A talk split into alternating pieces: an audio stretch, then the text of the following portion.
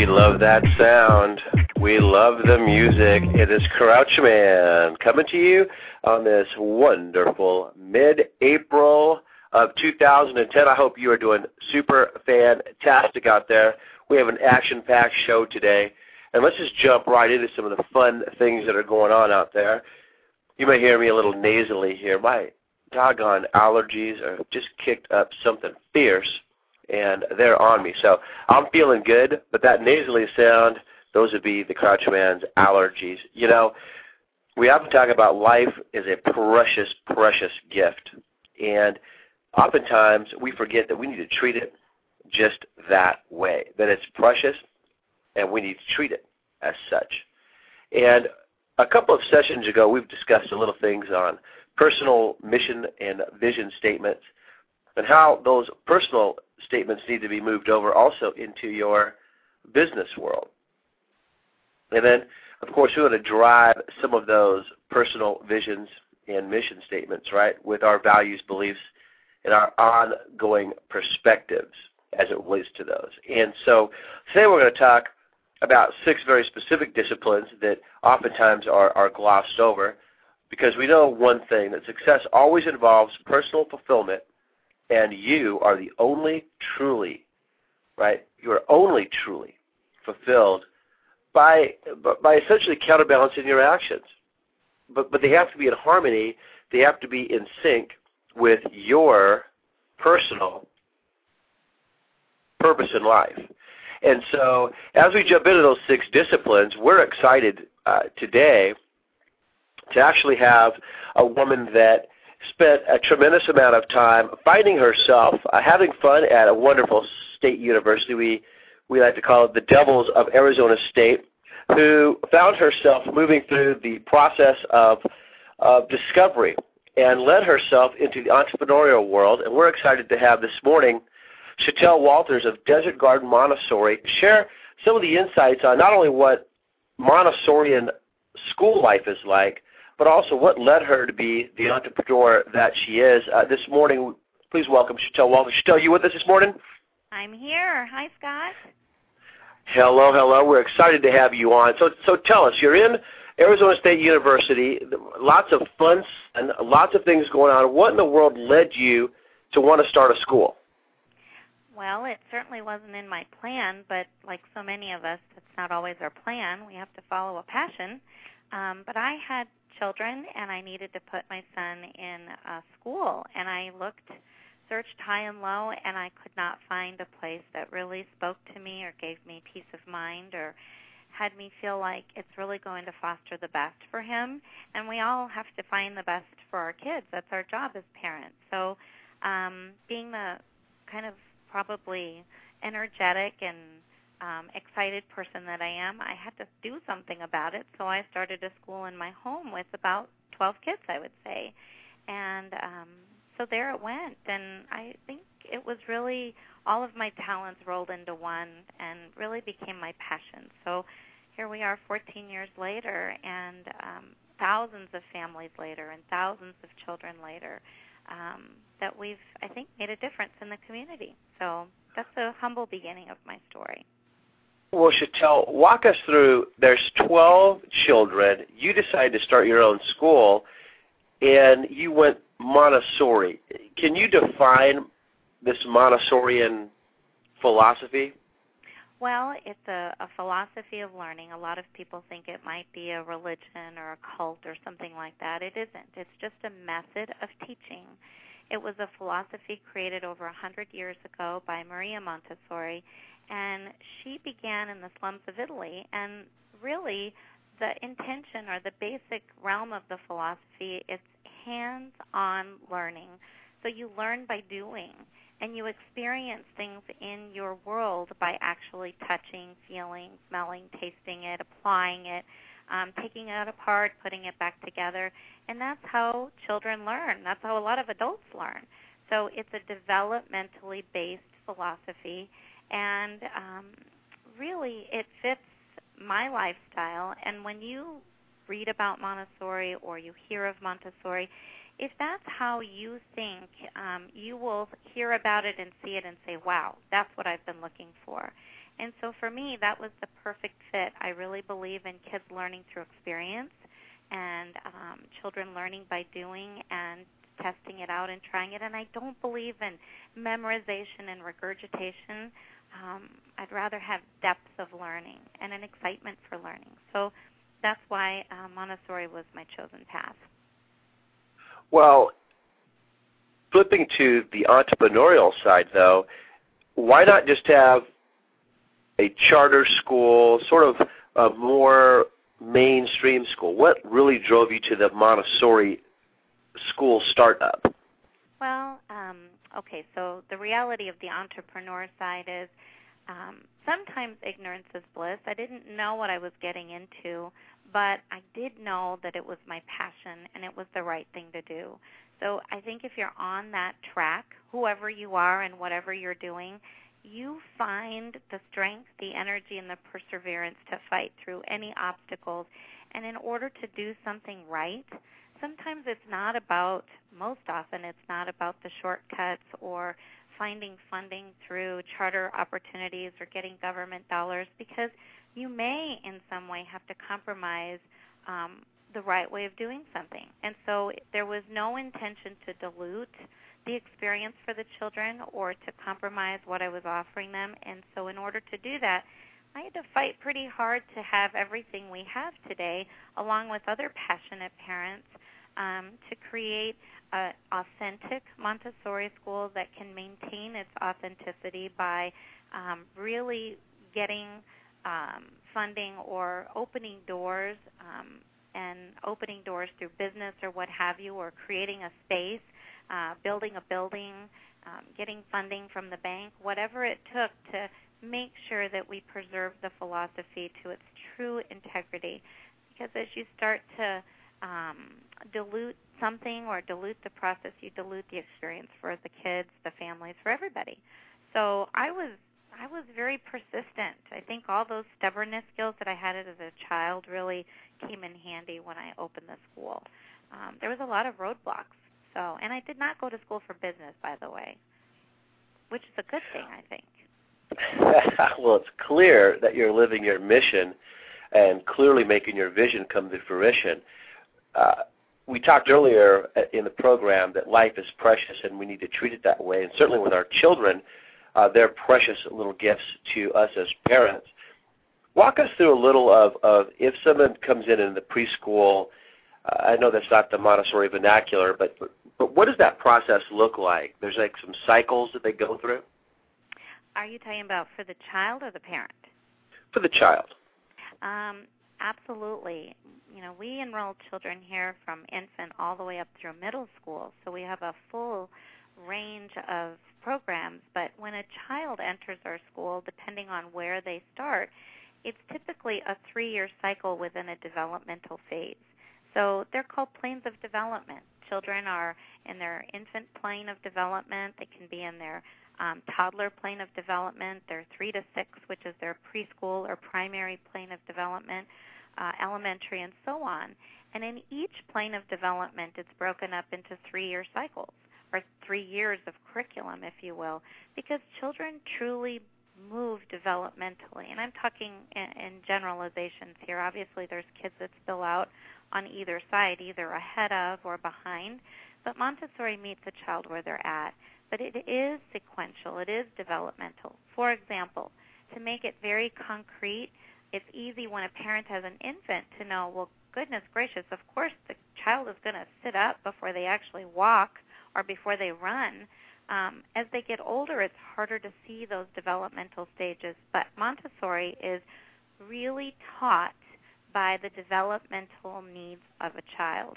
So um, for cycles, they may come into a program and a primary program, which is a three to six age, and they come in as the the youngest ones, the three-year-olds. Their world is seen through practical life and pouring and spooning and exposing themselves to all parts of the curriculum, but they're just in that very sensitive period to play um, and to learn through um, watching others. So they are given lessons and uh, they learn beginning, middle, and end skills, which are very important skills for life. Um, and then as they move into their second year, which is when they're four, um, they get richer into curriculum with math and sciences, geography. And then as a, fi- a fifth, five-year-old, um, they're maybe the leader in that classroom. So not only are they getting that full spectrum of curriculum and learning to read um, and learning their math from a concrete way, and they learn the whys, not just the hows, but the whys. But then they, those older kids get to teach the younger children.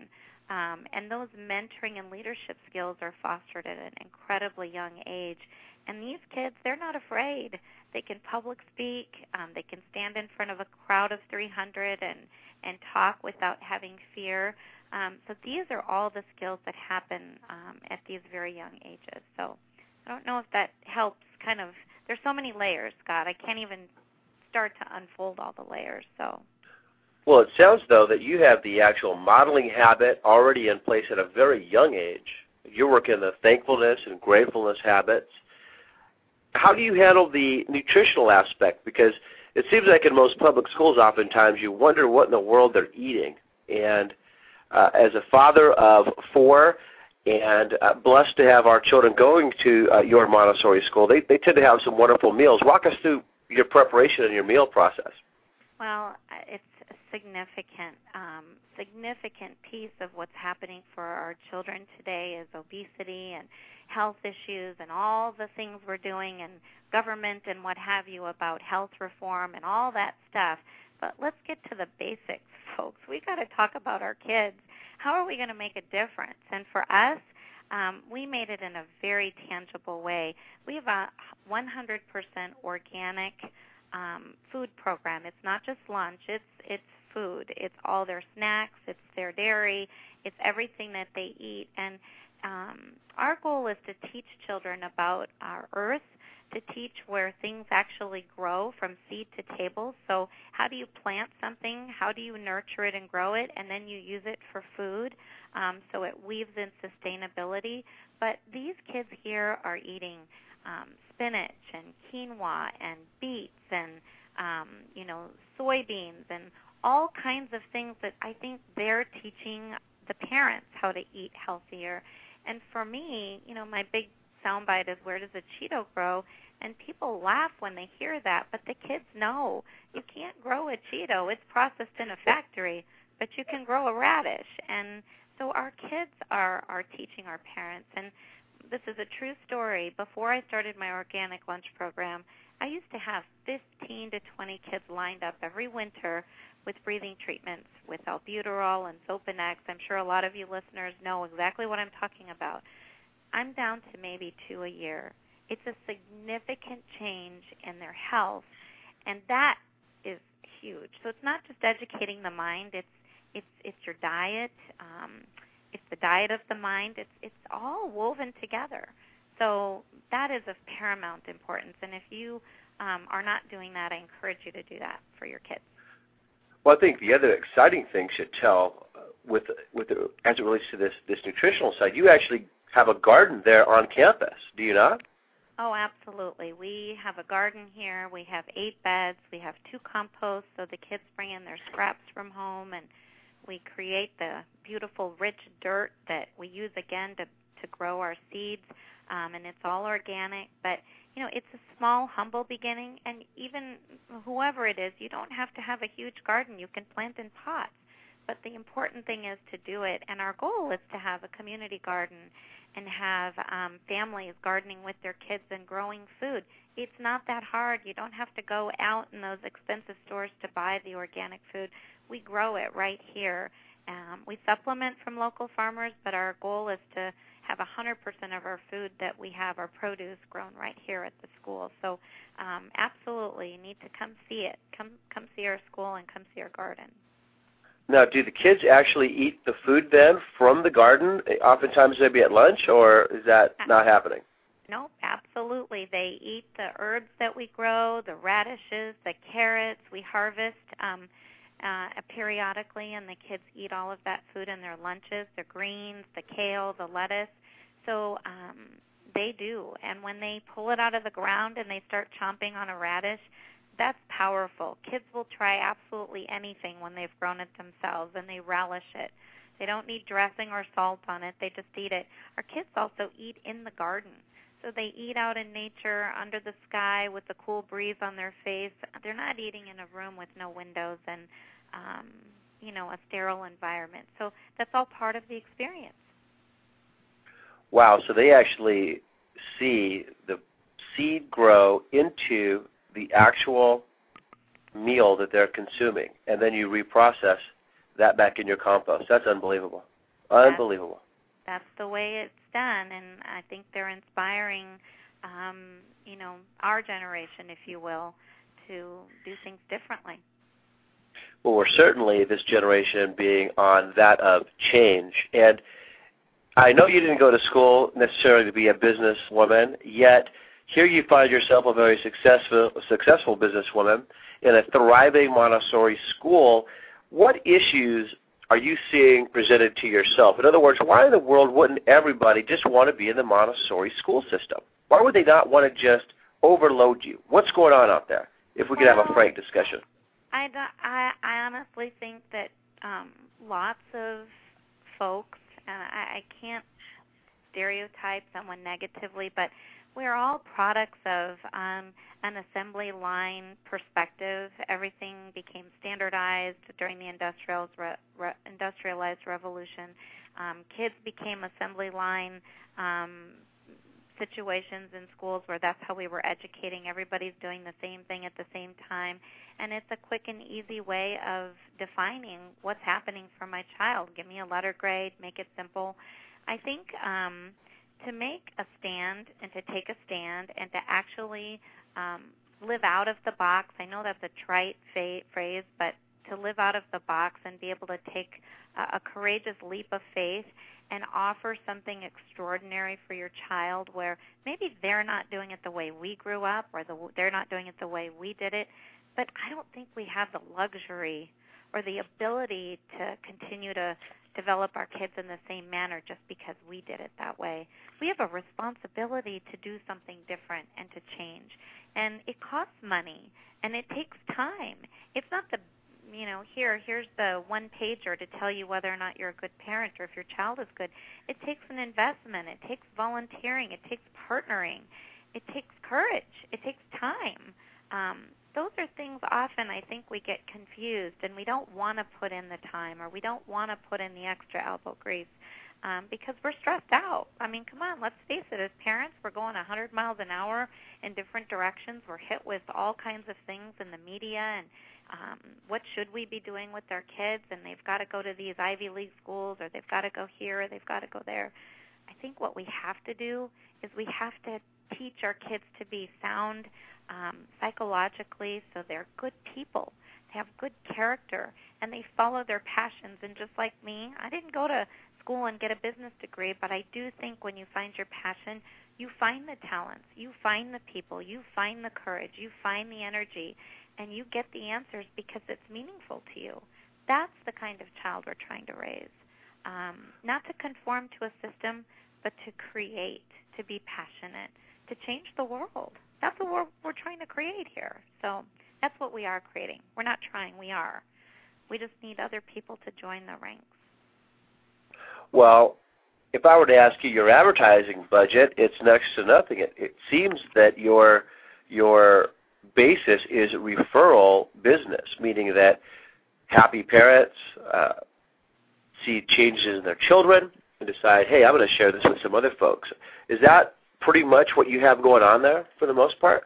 Absolutely. We have very, very little uh, marketing budget. We put all the money we have into the kids, but our parents walk away and talk about the village here and the community and the fact that we are such a tight community. We wrap around the whole family. Um, we have extraordinary situations. So when a family is touched by that experience through their child, for their child, and even themselves as adults, or they've made some of their best friends here, um, they want to go share that with someone. They want to make it happen for someone else. And so we continue to grow, and we grow in the ages we serve. We grow in the base of people that we have, and we offer schooling to all walks of life. And we've I've coached many a parents about um, parenting and supporting. It's not an easy job, but we've got to do it together. So, of course, parents tell other parents about the school, and we're grateful for that.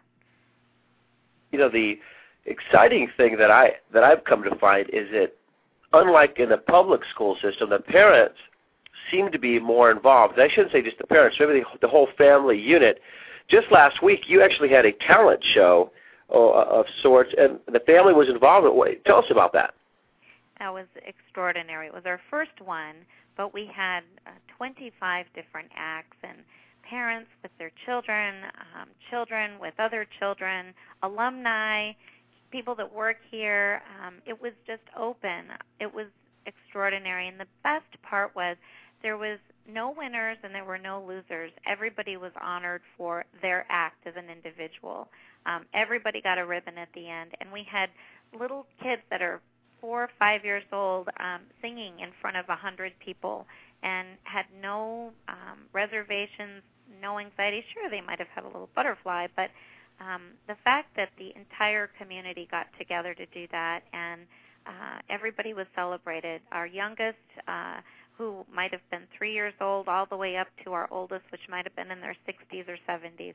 That's the beauty of this village. And so that was Friday night. And it was actually a fundraiser for our elementary kids because they have to raise all their money to go on their big trips, their educational trips every year. So they raised $660 in their first talent show. So it was awesome.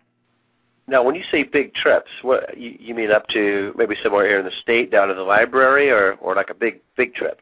No, actually, it's um, it's a big trip. It's uh, for the upper elementary curriculum. It's part of what the children learn. Is there is no way, Scott, that we can teach our kids everything in these four walls of the school.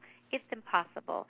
We have to breathe outside of the walls of the school to give the kids exposure to all kinds of experiences. So we do going outs, we have camping trips, they go to Skyway for independence learning, but the older children, 4th, 5th, and 6th grades, they go on a big trip annually, and the children start off with um, groups where they propose a destination. They have to research it, they have to explore all the destinations they would go visit, how much would it cost, where would we stay, how would we get there. And those groups propose their um, destinations in front of all of the parents and their fellow um, students, and then they vote. And this year they voted on Hawaii as their big trip. Now it's fun to say that, um, and they originally wanted to stay at the Four Seasons, but when they looked at wow, this is how much it's going to cost to get there, they had to reevaluate their position, and they are now staying at a preparatory academy in a dorm. But that's a much more humble place, and they could afford that because these kids have to raise all the money to get where they're going. Um, and that's the practical life learning skills. That's what teaches them about going where they're going. It's not about the parent writing the check. Um, and these kids also manage the checkbooks they do the Quicken um, report so that they know this is the money in, this is the money out, and that's that's that's the learning process. That is the learning. So, of course, going to Hawaii is going to be fantastic too. Last year they went to Costa Rica, so that was our one out of the country visit. Next year we're going to New Zealand. So, um, it's amazing how the process unfolds, and these kids' horizons are just um, exposed to so many new places, and that's how they become globally minded. We have to do that for our kids. We cannot stay in our our comfortable nest. So. So they're not just reading about these places; they're physically touching the sands of these places. Absolutely. Fantastic. They have to touch it. They have to feel it, and it's different than a family vacation. They're learning. They're um, culturally exposed. They have to plan it out yeah, sure, they make some mistakes, you know, they, but that's how they learn, um, is by doing. So it doesn't stop well, for, at the younger for, level. For new parents and for parents that are in the public school system, how how, how can they reach you, uh, Shetal? Uh, your website? Absolutely. They can go to um, www.desertgardenmontessori.org. Um, it has a link to our blog, which you just add backslash blog to it. We're on Twitter, Facebook. Um, our doors are open Monday through Friday. We would love to see you because we love to see people's faces. Um, we'll give you a tour. Uh, we will show your child around, and I'm sure that we will have um, an excited child. The kids never want to leave at the end of the day, so um, be prepared for that. Well, I'm sure that uh, many of our listeners too may be out of out of state and in some cases out of the country, but uh, can they reach you on a landline? I know I'm going old school to ask you questions as well. How would they reach you on that number? Absolutely, four eight zero four nine six nine eight three three. And anybody that answers that phone will be happy to help you. It'll probably be Alice, but um, yeah, please call. Any any method you want to use to get a hold of us, we will respond. Now you have uh, some. You have a, actually a tour too, right? Where a parent can come and actually tour the facility uh, before they make a decision. Yes, actually, the process is somewhat intense, and I'll tell you why. We actually want parents to come in and tour. Um, we're not the mail order version of school, so it's very interactive. It's very hands on for parents and child.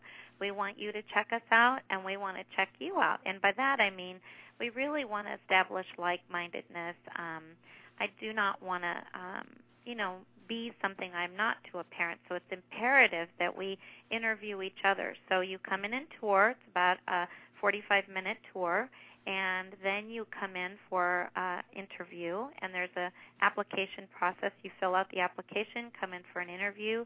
Your child goes into the classroom so we get a chance to be with your child and um, you get a chance to have feedback from the parent or the teachers. And then i visit with the incoming parents just to have a great conversation. I just finished one today at nine o'clock and it was a a delightful conversation where we really build that synergy of are we on the same page what's more important than your child? So um, we start the process early on, and then after that, you enroll and um, begin the journey. Well, we often talk about you must have personal missions in life to achieve that which you're seeking. At what point do we do that with our children? And who's obligated to provide that for our children? We know our current levels of happiness and success are determined oftentimes by our current disciplines and habits. And it sounds to me clearly that the Montessorian way is instilling those disciplines and habits at a very, very young age, certainly in a modeling habit sense. And so at a young age, they don't have to change their disciplines and habits, whereas maybe we as young adults and old adults have to change our, our, our disciplines and habits to reach new levels of success.